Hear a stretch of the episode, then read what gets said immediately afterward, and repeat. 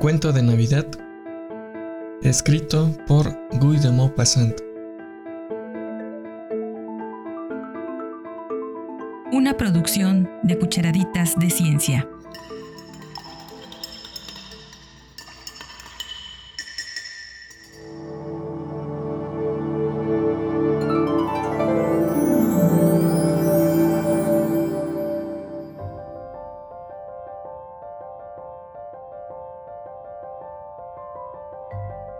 El doctor Bonfant forzaba su memoria, murmurando. ¿Un recuerdo de Navidad? Y de pronto exclamó. Sí, tengo uno, y por cierto muy extraño. Es una historia fantástica, un milagro. Sí, señoras, un milagro de Nochebuena. Comprendo que admire oír hablar así a un incrédulo como yo, y es indudable que presencié un milagro, lo he visto, lo que se llama verlo con mis propios ojos.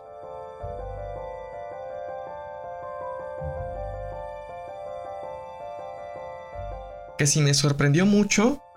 No, porque sin profesar creencias religiosas, creo que la fe lo puede todo. Que la fe levanta las montañas. Pudiera citar muchos ejemplos, y no lo hago para no indignar a la concurrencia, por no disminuir el efecto de mi extraña historia.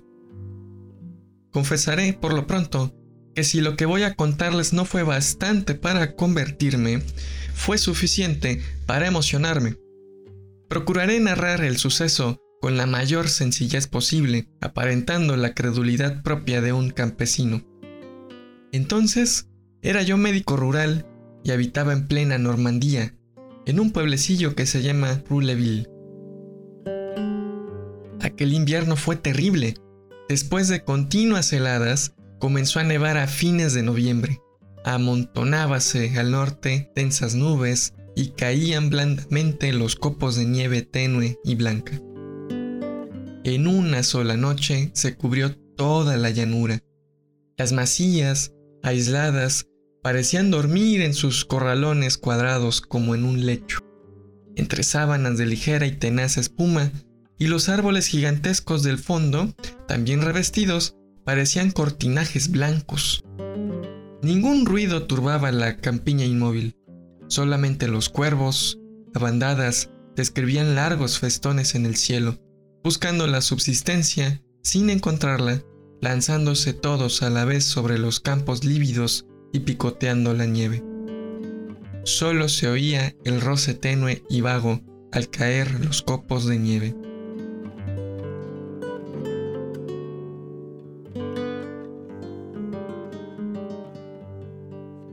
Nevó continuamente durante ocho días. Luego, de pronto, aclaró. La tierra se cubría con una capa blanca de cinco pies de grueso. Y durante cerca de un mes, el cielo estuvo de día claro como un cristal azul y por la noche tan estrellado como si lo cubriera una escarcha luminosa. Helaba de tal modo que la sábana de nieve, compacta y fría, parecía un espejo. La llanura, los cercados, las hileras de olmos, todo parecía muerto de frío. Ni hombres ni animales asomaban. Solamente las chimeneas de las chozas en camisa daban indicios de la vida interior, oculta, con las delgadas columnas de humo que se remontaban en el aire glacial. De cuando en cuando se oían crujir los árboles, como si el hielo hiciera más quebradizas las ramas, y a veces dejábase una cayendo como un brazo cortado a cercén. Las viviendas campesinas parecían mucho más alejadas unas de otras. Vivíase malamente, cada uno en su encierro. Solo yo salía para visitar a mis pacientes más próximos y expuesto a morir enterrado en la nieve de una hondonada. Comprendí el punto que un pánico terrible se cernía sobre la comarca. Semejante azote parecía sobrenatural. Algunos creyeron oír de noche silbidos agudos, voces pasajeras. Aquellas voces y aquellos silbidos los daban, sin duda, las aves migratorias que viajaban al anochecer y que huían sin cesar hacia el sur. Pero es imposible que razonen gentes desesperadas. El espanto invadía las conciencias y se aguardaban sucesos extraordinarios. La fragua de Batinel hallábase a un extremo del caserío Epivent, junto a la carretera intransitada y desaparecida. Como carecían de pan, el herrero decidió ir a buscarlo. Entretúvose algunas horas hablando con los vecinos de las seis casas que formaban el núcleo principal del caserío recogió el pan, varias noticias, algo del temor esparcido por la comarca y se puso en camino antes de que anocheciera.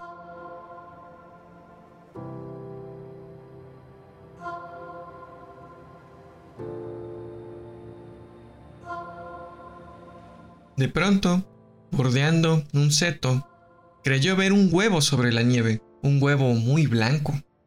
Inclinóse para cerciorarse. No cabía duda era un huevo. ¿Cómo se hallaba en tan apartado lugar? ¿Qué gallina salió de su corral para ponerlo allí?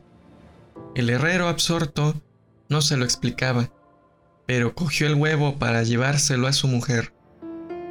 Toma este huevo que encontré en el camino.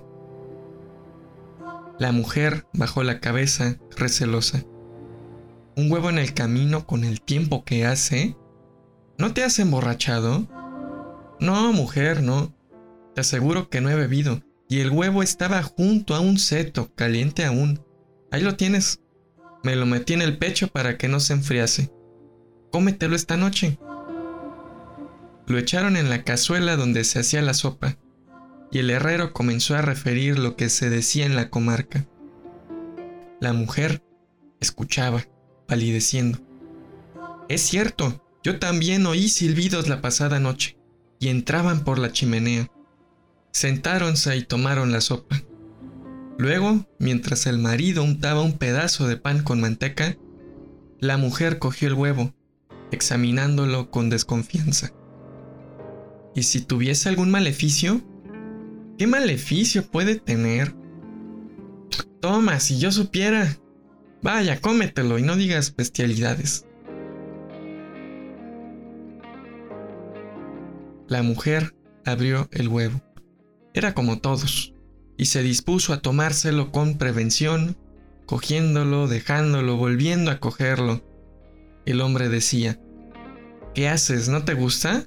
¿No es bueno? Ella, sin responder, acabó de tragárselo, y de pronto fijó en su marido los ojos, feroces, inquietos, levantó los brazos y convulsa de pies a cabeza, cayó al suelo, retorciéndose, dando gritos horribles. Toda la noche tuvo convulsiones violentas y un temblor espantoso la sacudía, la transformaba. El herrero, falto de fuerza para contenerla, tuvo que atarla. Y la mujer, sin reposo, vociferaba. Se me ha metido en el cuerpo, se me ha metido en el cuerpo. Por la mañana me avisaron, apliqué todos los calmantes conocidos Ninguno me dio resultado. Estaba loca. Y con una increíble rapidez, a pesar del obstáculo que ofrecían a las comunicaciones las altas nieves heladas, la noticia corrió de finca en finca.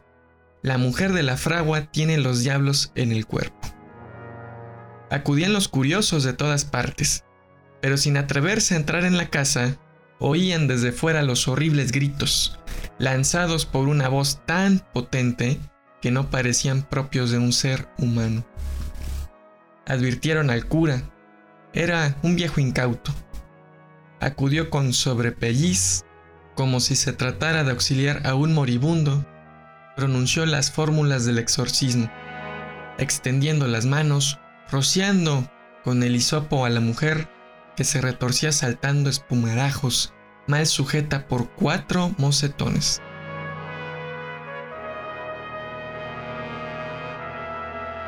Los diablos no quisieron salir. Y llegaba la Nochebuena sin mejorar el tiempo.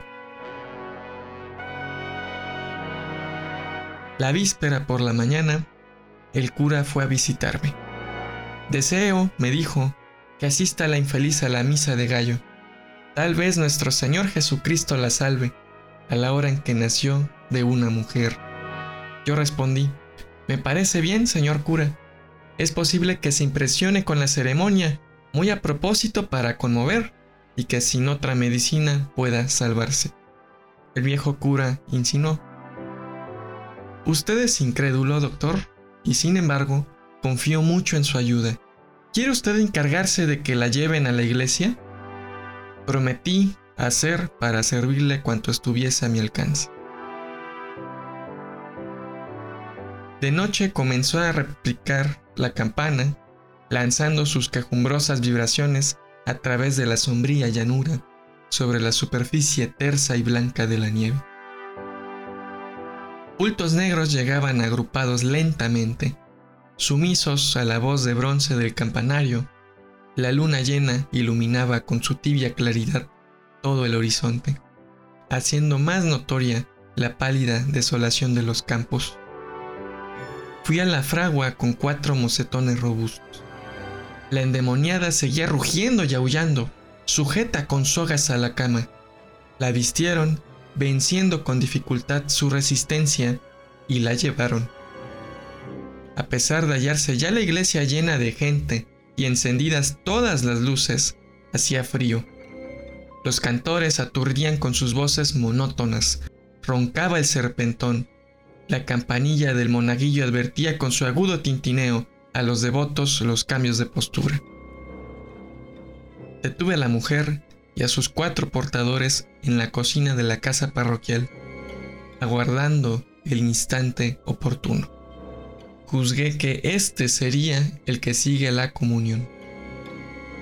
Todos los campesinos, hombres y mujeres, habían comulgado pidiendo a Dios que los perdonase. Un silencio profundo invadía la iglesia, mientras el cura terminaba el misterio divino.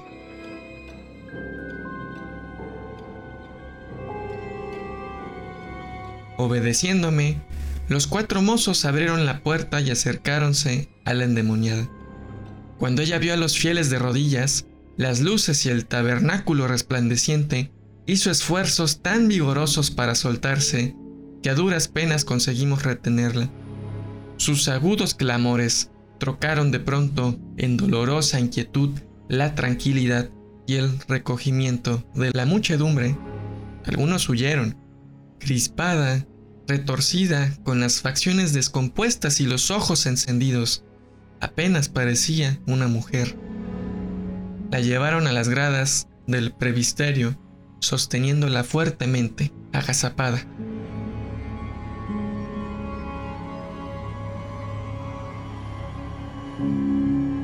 Cuando el cura la vio allí, sujeta, se acercó cogiendo la custodia, entre cuyas irradiaciones de oro aparecía una hostia blanca. Y alzando por encima de su cabeza la sagrada forma, la presentó con toda solemnidad a la vista de la endemoniada.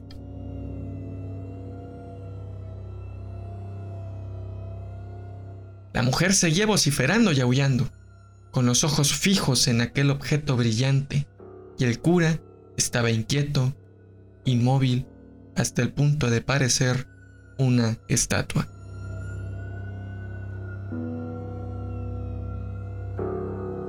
La mujer mostrábase temerosa, fascinada, contemplando fijamente la custodia. Presa de terribles angustias, vociferaba todavía, pero sus voces eran menos desgarradoras.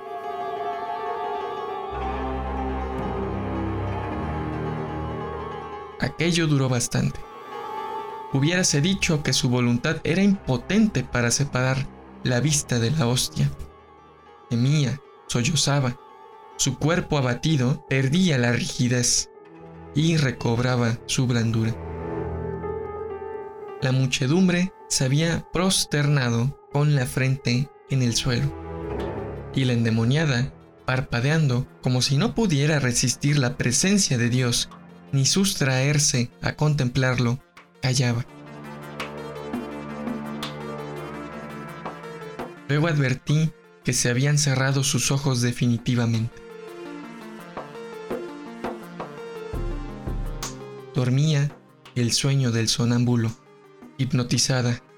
No, no, vencida por la contemplación de las fulgurantes irradiaciones de la custodia de oro. humillada por Cristo nuestro Señor triunfante. Se la llevaron, inerte, y el cura volvió al altar. La muchedumbre, desconcertada, entonó un tedium. Y la mujer del herrero durmió 48 horas seguidas. Al despertar, no conservaba ni la más insignificante memoria de la posesión ni del exorcismo. Ahí tienen, señoras, el milagro que yo presencié. Hubo un corto silencio y el doctor luego añadió, no pude negarme a dar mi testimonio por escrito.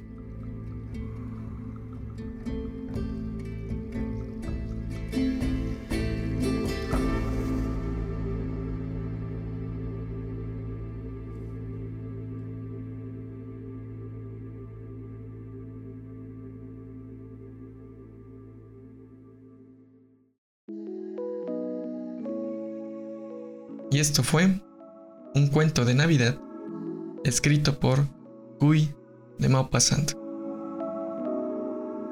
Una producción de Cucharaditas de Ciencia.